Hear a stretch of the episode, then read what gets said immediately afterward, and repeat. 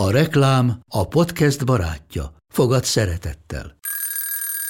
Indítsd jól a napod egy csészen eszkaféval. Élvezd minden reggel a gondosan pörkölt kávészemek telt ízvilágát, az Európában 100%-ban felelős forrásból származó kávéból készült Nescafé klasszikkal. Tudj meg többet fenntarthatósági törekvéseinkről a nescafé.hu oldalon. Nescafé.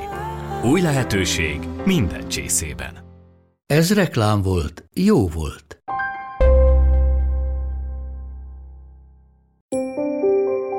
Műsorunk támogatója az Uránia Medical Center, a Női Egészségközpont. Intim sáv. Fókuszban a női egészség. Hiteles információk nőknek, közérthetően. Sziasztok, ez itt az Intim Sáv, a Femina női egészséggel foglalkozó podcastje. A vendégem dr. Jenei Lóránt, szülésznőgyógyász szakorvos. Szia Lóri, köszöntelek a stúdióban. Szia, köszönöm a meghívást. Én Reiber Gabriella vagyok, és ma a meddőséggel, illetve a nehéz, nehezebb teherbeeséssel fogunk foglalkozni. Vágjunk is bele rögtön azzal a kérdéssel, hogy mikortól tekintünk valakit meddőnek. Hát ez egy elég komplex kérdés, de leegyszerűsítve mondhatjuk azt, hogy ha, ha valaki aktívan próbálkozik, és egy évig nem, nem esik teherbe, akkor érdemes szakembert felkeresni ezzel a problémával, hogy minél előbb elkezdődjön a kivizsgálás maga. És most már abszolút, tehát az elmúlt húsz évben az látszik, hogy igen, nagy fejlődése, fejlődésen ment át ez a szülészetnőgyógyászaton belül is ez a, ez a tudományág, és külön centrumok alakultak ennek a, a kezelésére, akik egy kézben tökéletesen össze tudják fogni magát ezt a meddőségkezelést is, és olyan új technikákat hoztak be, amelyel egész nagy sikerességet tudnak felmutatni tehát, hogyha mondjuk egy év sikertelen próbálkozás után vagyok, akkor már nem is feltétlenül a saját nőgyógyászomhoz megyek, hanem rögtön egy meddőségi centrumba? Általában az első lépés mindig a, a, a nőgyógyász, aki egy vizsgálatot követően meghallgatja ugye a, a panaszokat, és úgy dönt arról, hogy hát ez a helyzet, de időpontot kérhet is a, a, az adott hölgy egy mendőségi centrumban, ahol szintén megtörténik ez az anamnézis felvétel, ez a konzultáció. Általában ezek várólistás dolgok, tehát ilyen két-három hónapra kapnak időpontot. Uh-huh. Sajnos, és azért mondom, hogy sajnos, mert ez azt jelenti, hogy sokan küzdenek ezzel a problémával, hogy meg szokták kérdezni, hogy generációs probléma-e. Hát elnézve a helyzetet tekinthető annak, én, én azt azért uh, hozzá szoktam tenni, hogy uh, ez hozzákapcsolódik a diagnosztika fejlődése is. Tehát mondjuk, Tehát nem feltétlenül uh, generációs probléma, vagy nem feltétlenül egyre gyakoribb ez, hanem most már többet tudunk? Gyakoribb. Gyakoribb Aha. szerintem mondjuk, mint 40 éve, de 40 éve nem is állt rendelkezésre olyan diagnosztika, hogy, hogy meg tudják oldani ezt a problémát. Hát valakinek nem lett gyereke, akkor, akkor nem lett gyereke. Kész. Arról nem beszéltek, nem tudott róla, nem volt uh-huh. egy regiszter, semmi. De nem, nem, nem elfogadták, hogy nincs, és, és mentek tovább. Most azért ez már nem így van, tehát uh, most, most uh, van rá lehetőség, hogy, uh, hogy segítsenek ezek a centrumok abban, hogy gyermeket tudjanak vállalni a családok de, mint mondom, azért ennek vannak határai, tehát akár életkorbeli a hölgyeknél, és, és majd szerintem ebben a beszélgetésben ki fogunk térni a meddőség okaira is akár, de, de én, én azt szoktam mondani, és volt egyszer egy, egy, egy hölgy, aki 49 éves volt, és bejött a, a rendelésre, és elém nyomott egy cetlit, hogy ezeket, meg ezeket, meg ezeket a gyógyszereket írjam fel. Ilyenkor mindig arra gondolok, hogy eszembe jut a doktor Bubó szövege, hogy diktál a beteg, írja a doktor. Én nagyon szívesen segítek, csak magyarázza el, hogy miért szeretném ezt, miért szeretné ezt, hogy felírom. Hát ez meg ez, meg ez. Kiderült, hogy egy külföldi országban talált olyan meddőségi szakembert, aki ismét fel tudja tuningolni úgy a szervezetét a hormonokkal, hogy képes legyen arra, hogy gyermeket vállaljon. És, és az egészben a probléma az, hogy az adott hölgy csak azt látja előtt, hogy a gyermeket szeretne. De mondjuk egy akár 49 éves szervezet nem feltétlenül alkalmas már arra, hogy egy, egy terhességet kihordjon. És lehet ezzel nagyon sok ellenséget szerzek magamnak, hogy én ezt így kimondtam, de így a, így a kollégákkal is azért szoktunk erről beszélgetni, és, és mindenki fél ezt kimondani, de, de igenis, tehát öregszik a szervezet, és ez egy természetes élettani folyamat. Vannak, vannak határai. Van az egészségünknek korlátait. És ha valaki mondjuk egy, egy idősebb korban vállal gyermeket, azzal úgymond egy picit károsítja a saját egészségét is, hiszen a szervezete már nem, tehát compliance, a rugalmassága nem feltétlenül olyan, mint mondjuk tíz évvel azelőtt, vagy húsz évvel azelőtt, mikor a, úgymond a csúcson volt, akár a gyermekvállalás szempontjából is. Na, nagyon elkanyarodtam. De tehát... általán azért ez érdekes, Igen? hogy általánosságban te mondjuk hol látod ezt az életkori határt? Hát uh, utána néztem nem régiben, ez, ez egy kicsit kitolódott, de ha úgy tekintjük, a női szervezet csúcsa az a 25 és és 28 év közé tehető, tehát reprodukciós csúcs e- e- ekkor van. Természetesen... Még ehhez van... képest a többség ennél később vállal manapság gyermeket. Igen, igen, és ez, ez, egy, ez, egy, ez, a, ez a probléma. Ugye minél inkább megyünk az időben, ugye egy nő megszületik, és benne ugye nem termelődik a, a petesejt, az, hanem adott számú petesejt születik, és akkor ebből érnek meg mindig ciklusonként 5-10 darab, amiből lesz egy majd, ami uh-huh. kilökődik a petefészekből. Tehát úgymond a, a petesejtek együtt öregszenek a, a női szervezettel. Férfiakra egy kicsit komplexebb a dolog, mert ott őssejtek ugye folyamatosan képzik a maga, magát spermiumokat, és de ott is, ott is öregszik, tehát maga a javító, a repair mechanizmus az, az, az idővel már nem úgy működik, és sokkal több morfológiailag nem túl alkalmas uh, sejtet állít elő, tehát csökken azért a, a fertilitás is a férfiaknál. Más, más a két rendszer, nagyon más a két rendszer. És ha mondjuk figyelme veszünk mondjuk egy, egy 45 éves hölgy petesejtjét, nem biztos, hogy ugyanolyan, mint mondjuk egy 25 éves uh, hölgynek a petesejtje. Illetve ugye, ha azt nézzük, tehát mire valaki elér egy bizonyos kort, azért átesik már ilyen betegségen, olyan betegségen, szükség lehetett ilyen műtétre, olyan műtétre, amelyek nyilván, hogyha a hasüregetés a kicsmencét érintik, akár egy ciszta műtét, vagy visszakanyarodva még, egyszer beszéltünk az endometriózisról, ami, ami okozhatja a meddőséget. És majd ki fogok térni külön a fiatal lányok esetében, hogy milyen veszélyei vannak a, annak, hogyha, hogyha bizonyos életmódot él, mert később én mindig ezt szoktam mondani, hogy vissza fog nyalni a fagyi. Tehát nem lehet így élni, hanem mindig oda kell figyelni a, a, a testünkre, a, a, a, szervezetünkre, mert, mert lehet most nem érzi a következményét, de, de eltegy két-három év vagy öt év, és, és vissza fog ütni. Biztos. Mindig. Ez egy ilyen törvényszerűség. Most menjünk vissza egy picit az elejére, Igen. hogy egyrészt az életkori határt azt így nagyjából értem, tehát nyilván nem lehet kimondani olyat, hogy most x éves kortól már ne vállaljon valaki gyermeket. Abszolút de ahogy mondtad, mondjuk ilyen 25-28 éves korban van a reprodukciós csúcson egy hölgy, 49 évesen meg azért erősen megfontolandó, hogy úgy mondjam, hogy gyermeket szeretne még vállalni. Viszont tegyük fel, hogy minden ideális lenne életkorban, párkapcsolatban, stb. És ugye valaki abban a helyzetben van, hogy már tényleg már több mint egy éve próbálkoznak, meddőnek van nyilvánítva, úgymond, akkor hogyan zajlik ennek a kivizsgálása, illetve a kezelése Magyarországon? Hát ha mondjuk én vagyok az első lépcsőfok, vagy szűrőállomás ebben a problémában, én mindig el szoktam küldeni az apukákat egy vizsgálatra. Nézzük meg, hogy, hogy ott minden rendben van-e, és mondtam már egyszer, 40% körül van, hogy, hogy kiesnek az apukák a játékba, és bebizonyosodik, hogy valami probléma van. Mindemellett lehet a hölgyekkel is probléma, mindig őket is ki kell vizsgálni, de általában ezeket, ezeket a, a, a centrumokban szokták. Amit én még szoktam javasolni, így ha valaki megkeres ezzel a dologgal, hogy, hogy vannak ezek az ovulációs tesztek.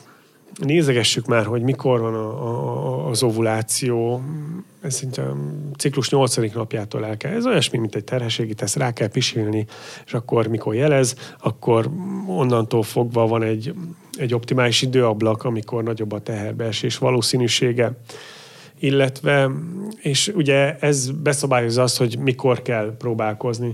De sokan úgy vannak, hogy hát van együttlét, kb-ja úgy jó, szoktunk, persze, hogy ne, hát miért kérdezek ilyeneket, és kiderül, mikor egy kicsit mélyebb rásunk, hogy tök nem megfelelő időben, tehát közvetlenül menzesz előtt, vagy közvetlenül menzesz után volt, uh-huh. és akkor csodálkoznak, hogy nem esik teherbe. Érdemes elmenni a nőgyógyászhoz, és átbeszélni ezeket a, egy, cikluson belül, hogy mikor érdemes próbálkozni a, a próbálkozásnak az intenzitása. Az se jó, hogyha túl sokszor uh, próbálkoznak, mert nyilván akkor nem lesz megfelelő minőségű az örökítőanyag mondjuk a férfi szempontjából. Tehát, tehát annyira komplex ez a dolog, és, és azért van szerintem ez az egyéves időablak, hogy egy év alatt azért csak alakul már olyan helyzet, hogy jó időben próbálkozzanak, és ha így sem, akkor, akkor érdemes elkezdeni a, a, a kivizsgálást. Akkor szokták elkezdeni a kivizsgálást a centrumok. És itt majd megemlítenék egy fontos vizsgálatot, ez a petevezeték átjárhatóság. Uh-huh. Említsük is meg most. Ki akarok térni. Ezt uh, egyébként ahhoz a problémakörhöz akartam uh, hozzá kapcsolni. Tehát mindegy, az uh, két formája van, mert ez, azért hozom is ezt a dolgot, mert gyakran, gyakran kérdezik, hogy, hogy mi ez, milyen formái vannak. Van egy államilag támogatott formája, és most már gyakorlatilag ezt nem is lehet így kijelenteni, mert ugye a meddőségi centrumok is már nagy állami kézen vannak, és ott is biztosítják, de két formája van, akkor inkább egyszerűsíteném. Van a, a röngen megvilágítás alatt, én így szoktam fogalmazni, illetve van az ultrahanggal vizsgálható petevezeték átjárhatósági vizsgálat. Nagyjából ugyanúgy néz ki, lehet drasztikusabb. Én, én szeretem például a, a röngenes megoldást, mert ott, ott viszonylag minimális sugárterhelés alatt azért nagyon szépen látszik a folyamata, hogy a kontrasztanyag kirajzolja a petevezetéket, és hogy kiürül a hasüregben, vagy nem. Míg ez ultrahangvizsgálat során is látszik, de, de, de én, én például, de ez ki mit preferál, és szoktak félni a hölgyek attól, hogy ez milyen vizsgálat. Hát én azt szoktam, hogy ez egy kellemetlenebb nőgyógyászati vizsgálat, de nem halálos, és, és óriási a diagnosztikus értéke. Az, hogyha például el van záródva a betevezeték, és hogy ezt mi okozza, az egy másik dolog. És ilyenkor mindig egy kicsit érdemes a múltban vájkálni, és, és ilyenkor egy, egy, egy részletes anamnézist fölvenni a, az adott páciensnél. És milyen, mi okozhatja például, milyen nőgyógyászati betegségek, illetve fertőzések okozhatják ezt az elzáródást, vagy akár magát a, a meddőséget több szempontból? Hát, ugye itt a, a hedonista életmód az, az, az nagyban befolyásolja, de ezt én a edukáció hiányára is... Erre utaltál az előbb. Igen, igen, vezetni. Ugye, hát az, hogy úgynevezett promiskuitás, tehát ez a rövid időn belül több partnerrel szexuális kapcsolatot létesíteni, védekezés nélkül nem feltétlenül a legjobb dolog. Mert ugye a női társadalmat ugye hát elég gyakori, mondjuk itt nevezem nevén a klamidia fertőzés. Ugye ez, egy, ez a leggyakoribb nem úton terjedő betegség, és e, ki is jegyzeteltem magamnak, hogy a másik neve a néma járvány. Uh-huh. Nem mindig okoz tüneteket. Szépen megvan a fertőzés, és az esetek egy részében csak mikor már gyermeket szeretne vállalni a hölgy, és nem jön össze, és elmegy petevezeték átjárhatósági vizsgálatra, és, és látszik az, hogy hoppá, el vannak záródva a, a petevezetékek, akkor ez gyakran visszavezethető akár egy korábban elkapott vagy átesett klamidia fertőzésre. És én is szoktam mondani Tehát azt, semmilyen hogy... tünete mondjuk nem volt, hanem így, így találkozik először azzal, És ugye, és a partnerek visszaadogatják egymásnak, tehát ez ugye egyértelműen szexuális úton terjedő betegség, tehát ha valaki ezt tagadja, akkor, és ugye, hát de hát a munkahelyemen ráültem a mosdóra, hát igen, csak a klamidia az a ményakat érintő betegségek csoportjába tartozik, de nem tud felugrálni csak úgy a hüvelyen keresztül, ha olyan magasság. Tehát egyértelműen egy, egy, egy szoros kontakt szükséges ahhoz, hogy valaki elkapja. És tényleg okozhat olyan galibát, hogy, hogy a vége az, az meddőség, és itt nagyon fontosnak tartom kiemelni azt, hogy, hogy nagyon, nagyon észnél kell lenni a hölgyeknél, és tehát, tehát védekezés nélkül egy nem feltétlenül idegennel, de nemrég megismert partnerrel nem feltétlenül érdemes együtt lenni. Tehát mindig, mindig szkeptikusan kell hozzáállni. Nyilván a fiatalabb társadalom nem ismeri, tehát ezek ilyen láthatatlan és megfoghatatlan dolgok, ezek a nemi betegségek, mert tudja, hogy vannak nemi betegségek, oké, de miért pont velem forduljon elő, de pont veled fog előfordulni sajnos, és utána majd ennek megiszod a levét. És itt, itt tartanám fontosnak a megfelelő edukációt, hogy, hogy, hogy beszélni erről, hogy, hogy megismertetni hát a fiatalokat e, ezekkel a, ezzel a problémákkal, hogy szembesüljenek az, hogy igen, basszus, így néz ki egy, egy, egy, egy ilyen fertőzés, és ez, ez nem annyira funny. Ez, ez, ez, ez nem egy jó dolog, és a fiúkra nézve sem. Tehát itt, itt, Illetve ami ugye nagyon fontos, hogy, hogy nem csak magáról a fertőzés tüneteiről van szó, hanem ilyen komoly következményeket okozhat akár egy fertőzés, mint a meddőség. Így van. Így ami van. ugye nem feltétlenül az adott életszakaszában okoz majd neki gondot, hanem jóval később. Igen, és itt ugye megemlíteném, hogy a klamidia következtében kialakulhat egy, egy mély belhártya gyulladás, ez az endometritis, és kialakulhat egy petevezeték gyulladás is, ami ugye maga a petevezeték heges elváltozásához vezethet, illetve úgynevezett hydrosalpings, ezt így, így, így hívja a szakma. Ez egy, egy ilyen folyadékkal telt tág petevezeték, általában ilyen tök kanyargos lefutása, ultrahanggal egész jól lehet látni, és például medőségi kivizsgálás részeként ugye föl, fölismerik ezt a problémát, ezeket a petevezetékeket el kell távolítani. Ugyanis ahhoz, hogy, hogy egy, egy női szervezet alkalmas legyen a, a megtermékenyített petesejt befogadására, lényegében egy gyulladásmentes állapot szükséges. És hogyha ott van egy ilyen góc, úgymond egy, egy, egy két oldal ilyen, ilyen roncsolódott mm, folyadékkal telt um, petevezeték, ez nem jó, és nem teremti meg azokat a feltételeket. Itt olyan bonyolult immunológiai modulátor folyamatok zajnak, hogy, hogy emiatt akár nem is, nem is lehet sikeres a beágyazódás és ilyenkor egy műtétre van szükség, egy laparoszkópos műtétre. Ez egy, nem egy vészes dolog, szoktak félni tőle, de, de mindenképpen szükséges lehet. És milyen más nőgyógyászati betegségek okozhatnak még meddőséget? Hát ugye főleg azok, amelyek föl tudnak ö, jutni azokba a traktusokba, tehát olyan magasságig tudnak eljutni. De talán, talán a, a, a klamídia, ureoplazma betegségek, illetve ugye ezek által kiváltott endometritis és petevezeték gyulladás.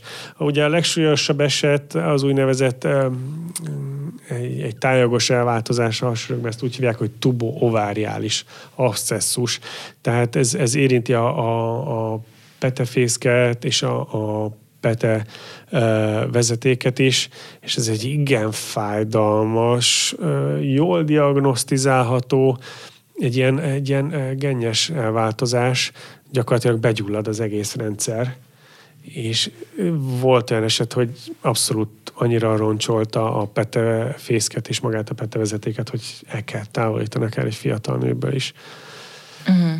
Tehát, tehát hát ezek, ez azért már kevésbé vidámes. Ezek, ezek, ezek nem vidám esetek, és, és azért lenne jó mondjuk a fiatalokkal erről beszélni, hogy egy kicsit, kicsit belekóstoljanak ebbe is, hogy, hogy nem feltétlenül.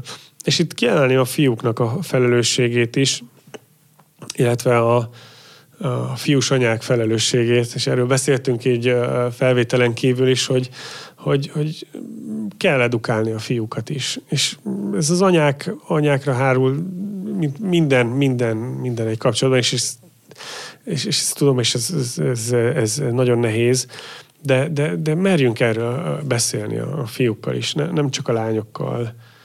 Mert, mert... Tehát azt javaslod, hogy mondjuk ne az legyen feltétlenül leosztás, hogy az anyák a lányaikkal beszélnek, az apák meg a fiaikkal, hanem azért mindkét szülő beszélhet ezekkel a, vagy ezekről a problémákról a gyermekeivel. Igen, igen, igen. És itt, uh, itt tényleg a, a az, hogyha már otthon nem beszélek, akkor legyen elérhető egy ilyen, ilyen szabályozott, mert ugye az új törvények szerint már teljesen leszabályozták régen, ez egy kicsit szabadabb volt, tehát én is voltam úgy 9. osztályba, hogy, hogy meghívott az adott osztályfőnök, és beszélgessek, mert ismerős volt, hogy nem lenne kedvem beszélgetni egy kicsit a gyerekekkel, mert már kezdik pedzegetni ezt a témát, már kezdik kicsit fölnyílni, azt mondjuk az érdeklődésük ez irányba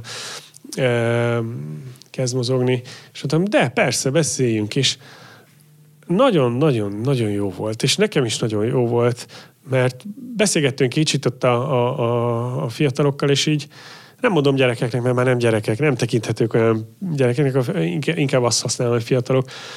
És próbáltam azt elérni, hogy engem ott ne egy orvosként kezeljenek, akitől reflexesen félnek, hanem kicsit ismerjük meg egymást, és akkor Persze, tegeződjünk, hogy ne, és nyugodtan hm. kérdezzetek, és, és nincs semmi tabu.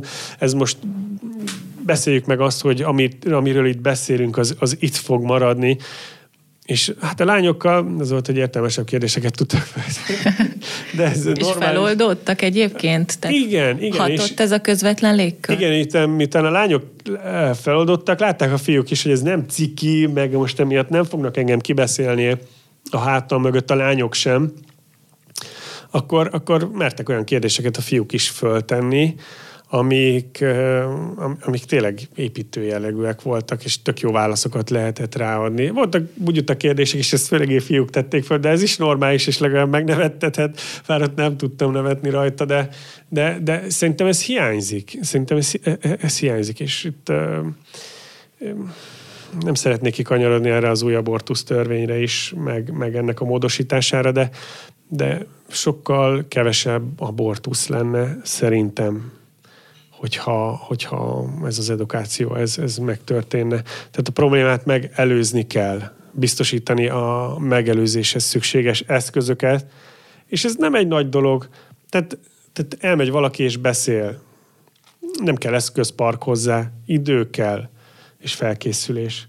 A gyerek, gyerekek adottak és, és várják az információt. És én azt mondom, hogy inkább egy irányított, irányítottan egy erre kiképzett embertől tudják meg, mint az internetről. Mert, uh-huh. mert nyilván attól, hogyha valaki nem ad elő nekik, vagy nem beszélnek róla, attól még az orientációja és a, és a, és a tudásvágya az megvan, és akkor nyúl internethez, és akkor ott mindenféle hülyeség, meg, meg szörnyűködéssel fog uh, találkozni én, én, én ezt tartanám a legfontosabbnak, ezt kézbe fogni. És, és hogyha, hogyha valaki edukált és ismeri azt, hogy milyen problémák lehetnek abból, hogyha mondjuk védekezés nélkül nem életet ér. Kialakulhatnak ezek a fertőzések. A fertőzésekből kialakulhat akár egy meddőség a lányoknál, akkor szerintem én hiszek abban, hogy csökkenteni lehetne ezeket a problémákat.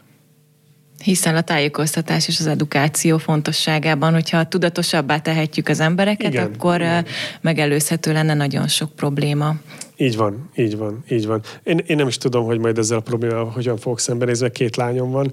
De nyilván nem velem akarják majd megbeszélni ezeket a dolgokat, de... De, de azért a szülőnek is megvan a maga szerepe, nem? Tehát a szülő meg egy olyan támaszt nyújt otthon, vagy egy olyan biztonságos légkört, hogy, hogy azzal is elősegítheted azt, hogy ne az interneten keresgéljen először, Igen. hogyha tudja, hogy egyébként tőled kérdezhet. Igen, itt a, itt a, itt a bizalom is próbáljuk ezt, hogy, hogy velünk mindent meg lehet otthon beszélni. Itt nyugodtan elmondhatod azt, ami zavar, és látom, látom egy gyereken, hát, hogy ez kicsit szorong, de, de hogyha érzi, hogy, hogy megbízhat, és te miatt nem fogod őt kirögni, meg megmosolyogni, akkor, akkor egy idő után el fogja mondani.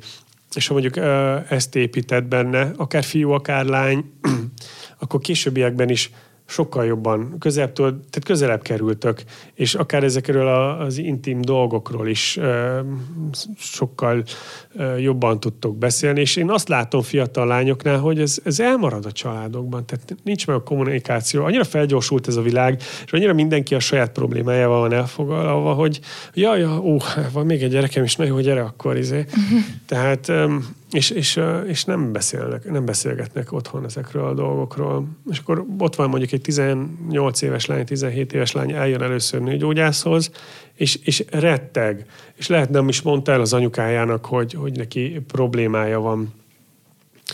Előbb ment az orvos, Előbb mint az mondjuk orvos, az édesanyjához. Akkor mondom, hogy hát maga még kiskorú, tehát jó lenne, de hogy ezt nem meri elmondani a, az anyukájának, az apukájától fél, hogy, hogy, hogy emiatt ugye akár valami történik, akár fizikálisan, vagy, vagy, vagy bármi, és hát bevallom, és ez nem túl jó, tehát jogilag nem állja meg a helyét, de volt, mikor nekem tökre, meg, tökre megesett a szívem egy ilyen, egy ilyen fiatal lányon, és, és igenis elláttam, és megvizsgáltam, és, és megelőztük a bajt. Ennyit kértem, hogy azért az édesanyjával azért beszélje meg, mert ez nem túl szép, hogy, hogy nagykorú felügyelete nélkül jelent meg, de vannak olyan esetek, mikor ugye tényleg ott kell lenni. És hogyha mondjuk már, már közel állnak egymáshoz, tehát megvan ez az anya-gyerek, anya-lánya kapcsolat, akkor, akkor tudja, azt nem fog megrémülni, hogy úristen, milyen egy nőgyógyászati vizsgálat, hát ez horror.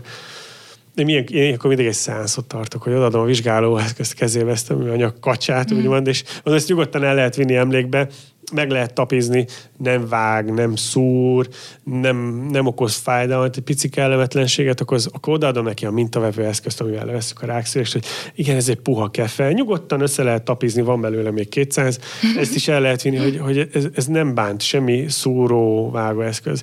És azt akarom elérni, hogy a legnagyobb leküzdendő probléma a szemérmesség legyen, de azon, azon, azon éveket kell dolgozni, míg egy nőben tudatosul, hogy most is van, aki 30 és úristen, de utálom ezt, utálok nőgyógyászhoz járni. Persze, nyilván nem egy jó dolog, meg nem ez a napi rutin része, de úgy én azt mondom, hát ez a szükséges rossz az ember életében, amit hát egy évben remélhetőleg csak egyszer kell Igen. vállalni.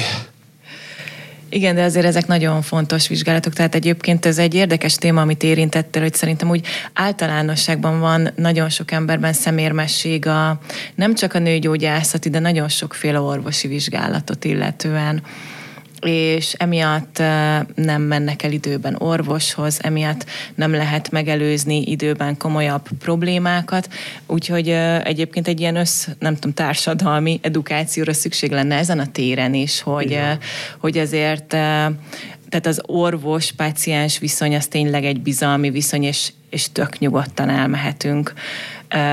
Tök nyugodtan elmondhatjuk, megmutathatjuk neki magunkat, mert tulajdonképpen ez most egy kicsit durván sarkító, de az életben maradásunknak a feltétele illetve hát legalábbis az igen. egészségünknek, a egészséges életünknek a feltétele. Igen, ez így van. Műsorunk támogatója az Uránia Medical Center, a Női Egészségközpont. A meddőséget illetően uh, Mennyire vannak sikersztorik? Tehát eh, mondtad, hogy azért eh, nagyon sokat fejlődött ugye a tudomány ezt illetően, míg régen valaki nem esett teherbe, akkor hát nem esett teherbe, jaj, szegény nem lett egy gyereke, vagy nem is beszéltek róla. Eh, most ugye az van, hogy ha valaki meddőnek minősül, akkor a meddőségi centrum átveszi az ő kezelését, de mennyire gyakori az olyan sikersztori, hogy mondjuk neked volt egy paciensed, aki akinek nagyon nehéz volt a teherbeesés, de egy ilyen meddőségi centrumban való kezelés után sikerrel jött vissza, hogy akkor most már van pozitív terhességi tesztje.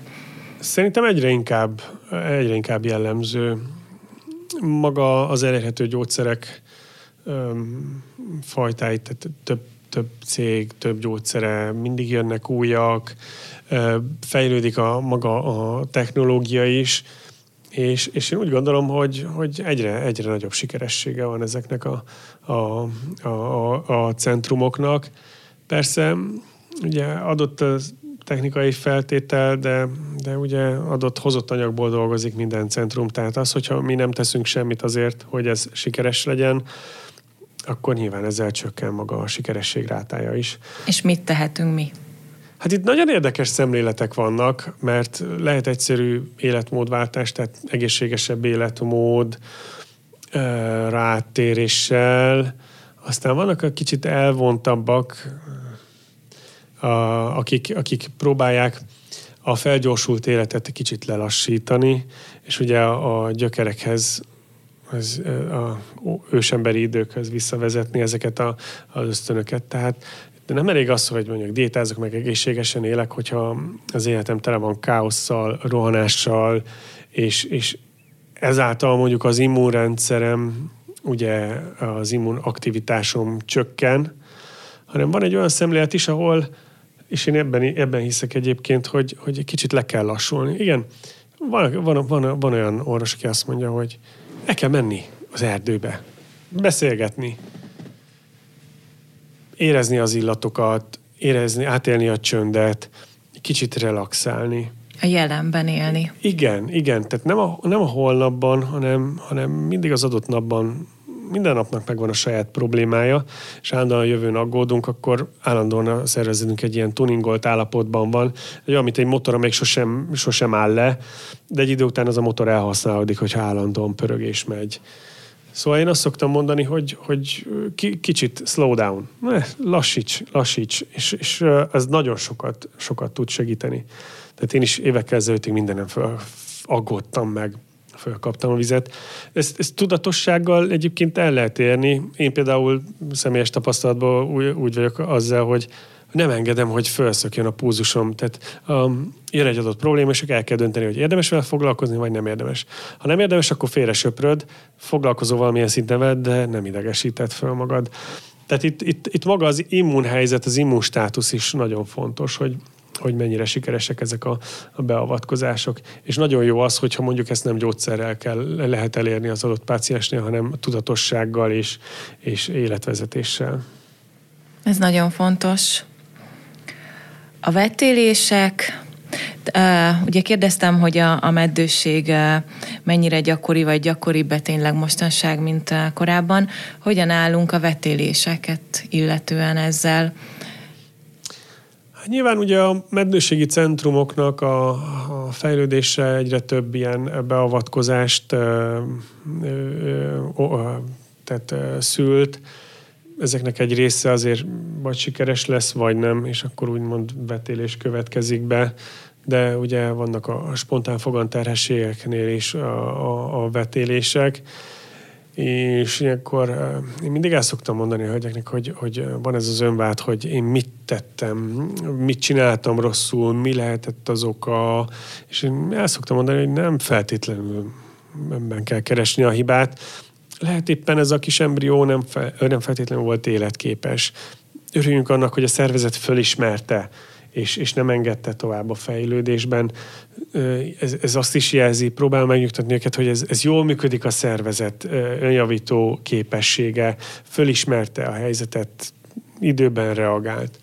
Nem feltétlenül jelenti azt, hogy nyilván valaki elmegy egy hónapos nyaralásra, és végigbulizza, és utána esik terbe úgy, hogy alkoholt fogyasztott, meg még ki tudja mit, és utána esik teherbe, és megtörténik a vetés, nyilván akkor össze lehet kapcsolni a kettőt. De valaki normál életét éli, és, és kialakul egy ilyen, ez benne van. 30-40 százalék az esélye annak, hogy, hogy megtörténik-e vetélés. Ez egy elég nagy szám, nem? Ez a 30-40 százalék. Igen, igen, igen. Ez is olyan dolog, amiről nem szoktunk nagyon sokat beszélni szerintem. Ugye a közbeszédnek nem része az, hogy, hogy azért nem feltétlenül úgy működnek a dolgok, hogy én elhatározom, hogy gyereket szeretnék, és ahogy elkezdek próbálkozni, rögtön lesz is. Vagy ha lesz is, akkor azért ott még ugye a terhesség során, különösen az első 12 hétben bármi megtörténhet mm, szerintem nagyon sok embert váratlanul ér az, amikor mondjuk először elvetél. Mert tudja, hogy ez létezik, de ez is egy olyan dolog, amiről nem gondolnánk, hogy megtörténhet velünk. Ehhez képest ez a 30-40 százalék, ez jó nagy szám. Hát ezzel számolni kell, ez, ez, ez benne van. Ugye attól függ, hogy, um, tehát, hogy hogyan tudja elviselni az adott illető, hogy néhány napos menzesz kimaradás után pozitív terhességi teszt van, örül, és utána meg, meg, megjelenik a menzesze. Ez egy kémiai terhesség volt valószínűleg, de van, aki már... Ott ugye, nincs is szükség beavatkozásra. Nem feltétlenül van szükség beavatkozás, sőt, az esetek nagy részében nincs. De mondjuk egy valaki ilyen 6 hetesen, és láttunk már egy kezdődő szívhangot, vagy szívcsőpulzációt, akár meg is tudtuk hallgatni, és utána visszajön két hét múlva, nyolc hetesen, és már nem látható ez, az nyilván jobban megviseli, hiszen ez a, ez a hölgy, ez, ez készült rá. Én szoktam elmondani, hogy ne bízzuk el magunkat, minden kis embrió a Jóisten kezébe van, talán ez szemléletes, és, és ezt nem tudjuk befolyásolni. Nem, nem tudjuk azt befolyásolni, hogy mi lesz, hogy lesz. Engedjük el, ő ha akarott nő magában, és, és fejlődik, ha nem, akkor az úgyis ki fog derülni.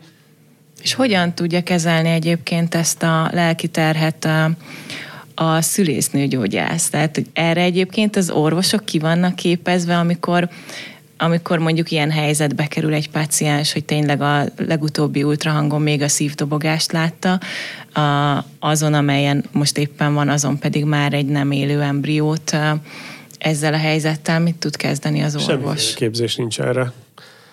Ezt megtapasztalod, és, és, és elmélkedsz rajta, hogy ezt hogyan tudod kezelni.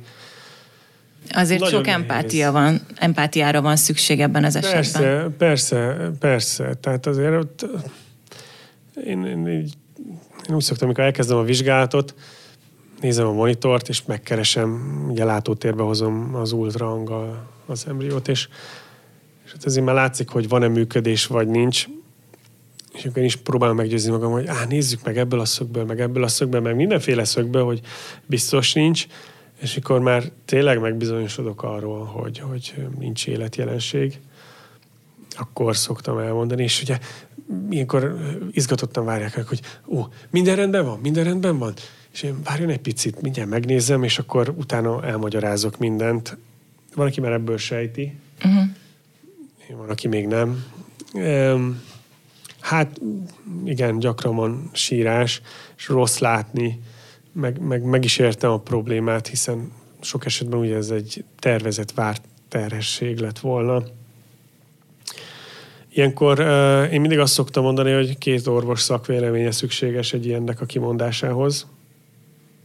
Egyszer fordult elő velem, hogy, hogy uh, visszajött ultran kontroll a hölgy, és tehát nem, nem találtam a szívhangot, és, és, és így akárhogy néztem, nem jött össze, akkor még, még a pálya elején voltam, és nem szégyen segítséget kérni, szóltam az idősebb kollégának, hogy gyere már nézd meg te is, és ő megtalálta és behozta, és az utas annyi már öt éves, tehát szóval... Ez a, akkor egy sikersztori. Ez egy sikersztori, ez egy sikersztori, de, de az esetek nagy részében egyértelműen egyértelműen látszik. Nehéz kezelni, és tényleg nem kapunk erre, erre kiképzést. Bár nem feltétlenül mondok igazat erről, mert az orvosi egyetem elején van egy ilyen, egy ilyen uh, magatartás tudomány, van egy ilyen uh, tanszék az egyetemen belül, és ők, ők foglalkoznak ezekkel a, a, a dolgokkal, magával, akár a tanatológiával, hogyha mondjuk nagyobb terhességi korban hal el a, a magzat. Uh, van. Szóval van, igazából van, csak nem, mikor konkrétan ott vagy az mhm. élethelyzetben, ott van a, a, ott van a, a hölgy, és így hú, na most akkor mit mondjak? Hogy mondjam, hogy jó legyen, mert ugye van, aki sír, van, aki mm, tartással fogadja, kimegy az ajtón kívülre, és ott Igen. Tehát nehéz, nehéz. És ugye indul a, a procedúra, körülbelül két hét a műtét, vagy egy hét attól függ, hogyha mondjuk elkezd vérezni, ezt ilyenkor mindig el szoktam mondani, hogyha nem látható életjelenség, akkor előfordulhat, hogy a szervezet beindítja a spontán vetélés mechanizmusát, és akkor ez kiürül jobb esetben magától, de nem mindig, és akkor műszeres befejezésre van ö, szükség, és ugye mire időpontot kap meg, megtörténik egy ilyen kis műtétes kivizsgálás, van ideje gondolkodni azon, hogy úristen, biztos ő rontott el valamit, hogy, hogy, hogy az ő hibája. Szó nincs erről. Tehát ne, ne, ne, ne legyen önvád ebben a dologban.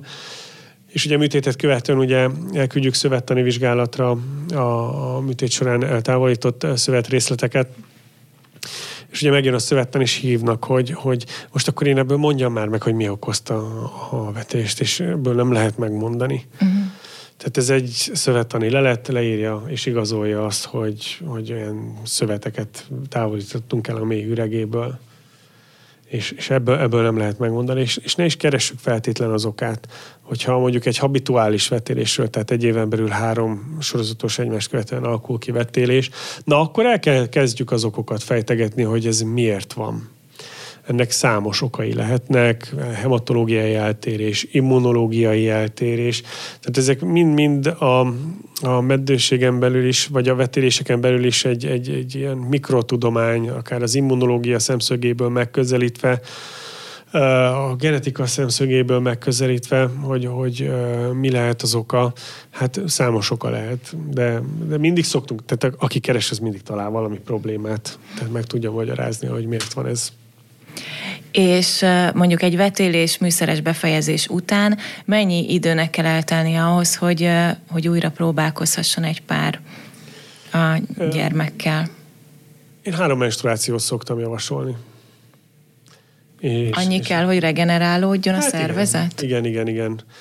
De lehet már kettő után is alkalmas, tehát, de én, én mindig rá szoktam hagyni egy biztonsági zónát. Ennyi idő kell ahhoz, hogy talán feldolgozza lelkileg is ezt a dolgot, hogy, hogy rendbe jöjjön otthon minden, és a szervezet is felkészüljön készüljön az esetleges új terhességre. És hogyha nem habituális vetélésről van szó, akkor viszont nem is szükséges vizsgálatokat elvégezni? Nem feltétlenül. Tehát, tehát én fölöslegesen nem szeretek vizsgálatokat uh-huh. javasolni a, betegeknek, és nem is tanácsolom nekik, hogy, hogy fölöslegesen vizsgálódjunk. Természetesen most már rendelkezésre tehát a magánlaboroktól kezdve bármi, hogyha valaki akar valamit, azt meg tudja oldani, meg tudja nézni. Én nem szoktam javasolni, de ettől függetlenül, ha valaki elmegy, és elkezd utána menni a dolgoknak, én nem fogom azt mondani, hogy hű, de hülyeséget csinált. Szóval ha valaki, tehát minden lehet a mai világban. Mindent lehet. Ugye most a fő témánk azért a, a meddőség, illetve a teherbeesés nehézségei voltak, viszont érdemes arról is beszélni, hogyha valaki nem tervez gyereket, ugye mondjuk egy fogamzásgátló szedése előtt milyen vizsgálatokat érdemes még el, elvégezni? Én, én, én azt tudom elmondani, hogy én miket szoktam. Hát régen úgy volt, hogy 35 év alatti nem dohányzó nő esetében fel lehet írni a fogamzásgátlót. Én, én mindenkit kivizsgálok egy kicsit előtte. Nézzük meg egy, egy, egy, egy vérképet, egy májfunkciót, és, és nézzük meg, hogy van esetleg ez a Leiden mutáció. Ez a Leiden mutáció, ez, a, ez, ez fokozza a, a trombózis készséget, és ez ö, szoros kapcsolatban állhat, hogyha valaki fogamzásgátlót szed, és van egy úgynevezett Leiden mutációja, vagy, vagy egyéb más ö, ilyen hematológiai eltérés, amely ugye fokozza a trombózis esélyét, akkor, ö, akkor nem érdemes fogamzásgátlót ö, ö, szedni. Vannak alternatívák de, de én úgy gondolom, hogy ez, ez a kivizsgálás mindenképpen szükséges. És hogyha a jövőben nézünk, és mondjuk egy fertilis, tehát nemzőképes, egészséges nőről beszélünk, és mondjuk akár egy ilyen rutin fogamzásgátló szedés előtti kivizsgálás kiderül egy ilyen mutáció, az későbbiekben tudja hasznosítani a terhességben is, mert akkor időben el kell kezdeni vérhigítót adni a terhességet, mert önmagában ugye a terhesség az egy ilyen fokozza a trombózis készséget, és az, hogy ez ne alakuljon ki, megelőzésképpen vérrégítót szoktunk adni a, a kismamáknak, akár a teljes terhesség időszak alatt, majd utána is még 6 hétig és ezzel kiküszöböljük ezt a problémát. Szóval én azt szoktam javasolni, hogy történjen meg ez a labor, mert akkor ez egy életre tudni fogjuk, hogy van-e ez a mutáció bennünk, vagy nincs. És hogyha ez negatív, akkor számos lehetőség áll rendelkezésre fogamzásgátló használat terén én mindenkinek a fantáziájára bízom, hogy, hogy melyiket szeretné. Tényleg, tényleg mindenféle lehetőség van. Hát a legfontosabb akkor a, a tudatosság, illetve minden mindennel összefügg. Ugye az, Igen. hogy milyen vizsgálatokon jártam mondjuk akkor, amikor még nem terveztem gyereket, az erősen kihathat arra az időszakra, amikor meg majd szeretnék gyereket. Így van. Egyikből következik mindig a másik. Úgyhogy a folyamatos bonyolult. kontroll, illetve az ahogy említetted, az edukáció az kiemelten fontos. Az nagyon fontos. Olyan kérdés érkezett hozzánk az olvasóktól, hogy ha a pajzsmirigy alulműködésre szedek gyógyszert, pozitív terhességi teszt esetén abba kell lehagyni. Okozhat-e a gyógyszer bármilyen gondot? Én azt gondolom, hogy hogyha valaki pajzsmirigy beteg, alul, túlműködés, beszéljünk bármelyikről, szoros endokrinológiai kontroll alatt áll, és ugye ott is fél egy évente meg kell jelenni kontrollvizsgálaton, úgymond a TSH-t, a TSH nevű hormont is monitorozni kell, és aki tervezi a családot, az esetleg szokta jelezni az endokrinológus felé, hogy baba tervezés, baba tervezésben vagyunk, és kell-e módosítani a gyógyszeren, kell-e a, a gyógyszer mennyiségén módosítani, és ilyenkor megtörténik a megfelelő gyógyszer beállítása. Ha a másik oldalról nézzük, hogy teherbe esik valaki, akkor is az első, egyik első dolog, hogy négy, négy hetes, ugye vegyünk négy hetesre egy, egy menstruációs ciklust, két hétig kimarad a menzesze, akkor, és pozitív a teszt. Én egyértelműen azt szoktam mondani, hogy nőgyógyászhoz és endokrinológushoz is érdemes elmenni, de nagy galibát azért nem okoz a gyógyszer, tehát kevés olyan pajzsmirigy gyógyszer van, úgy gondolom, a, ami komoly problémát tud okozni a, a magzatnál, de kiemelten fontos, és benne is van az első trimeszteri laborvizsgálatokban a TSH-nak a vizsgálata. Gyakran előfordul az, hogy szülés után normalizálódik a TSH, és nem foglalkozik vele az adott uh, paciens. Gondolni kell a következő terhességnél arra, hogy, hogy az elsőként legyen, legyen meg a TSH vizsgálat, és ez, ez uh, megfelelően legyen karbantartva. Hiszen kihat az anyagcserére, minden egyéb más dologra is. Köszönöm szépen. Következő kérdésünk, hogy milyen életkorban meddig kell várni a komolyabb kivizsgálásra, van-e előzetes vizsgálat, amit érdemes elvégeztetni, ha valaki gyereket szeretne? Sokan szokták ezt is kérdezni. Én úgy gondolom, hogy alapvető vizsgálat a rákszűrés és a hüvei ultrahang. Mindemellett, hogyha minden rendben van, és egy évig nem sikerült teherbe esni az adott hölgynek, akkor érdemes komolyabb vizsgálatokat elvégezni. Én mindig férfi oldalról közelítek, tehát érdemes lenne egy anyagminőségvizsgálatot a férfiaknál elvégeztetni, és hogyha ott minden rendben van, akkor, akkor kezdeném kivizsgálni, kezdeném én kivizsgálni a hölgyeket. Speciális vizsgálatok nincsenek. Én azt szoktam javasolni, hogy kezdjék el a terhes vitamin szedését, és azzal nagy gond nem lehet. Bele kell vágni, megfelelő intenzitással kell próbálkozni a megfelelő időszakban, mert volt már bizony olyan, hogy Hát ugye egy évig nem jött össze a, a baba, Hát háromszor próbálkoztak ez alatt az egy év alatt, és így nem jött össze.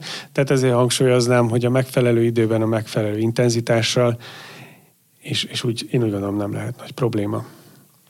És még van egy nagyon érdekes kérdésünk itt. Úgy olvastam, hogy ha az ember kisfiút szeretne, az ovuláció napján érdemes együtt lenni, mert az Y-kromoszómás hímivar sejtek gyorsabbak, de kevésbé életképesek.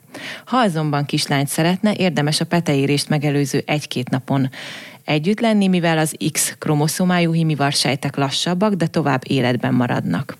Valós az információ? Nem vagyok egy, egy eh, nagy embriológus, meg genetikus. Én úgy gondolom, hogy azért nem lehet ezt ennyire lesarkítani. Mindkét módszert próbáltam, két lányom lett. Tehát meg tudom erősíteni, hogy, hogy, hogy nem. Ez olyan, hogyha valakinek ég a gyomra, akkor biztos sok haja lesz a babának. Hát nincsenek, nincsenek összefüggések, tehát én úgy gondolom, hogy... Mondjuk nekem égett a gyomrom, és sok haja lett. Igen? Hát de nyilván lehet találni, lehet találni összefüggéseket, de de én nem gondolnám, hogy, hogy ez ettől függ. Van benne igazság, amit leírt a kérdező, de, de, de tehát erre szabályszerűséget nem lehet ráhúzni. Rendben. Nagyon szépen köszönjük, hogy itt voltál, és Köszönöm hogy válaszoltál az olvasói kérdésekre is, illetve remélem, hogy sikerült tisztázni nagyon sok mindent a meddőséget, illetve a teherbeesési nehézségeket illetően.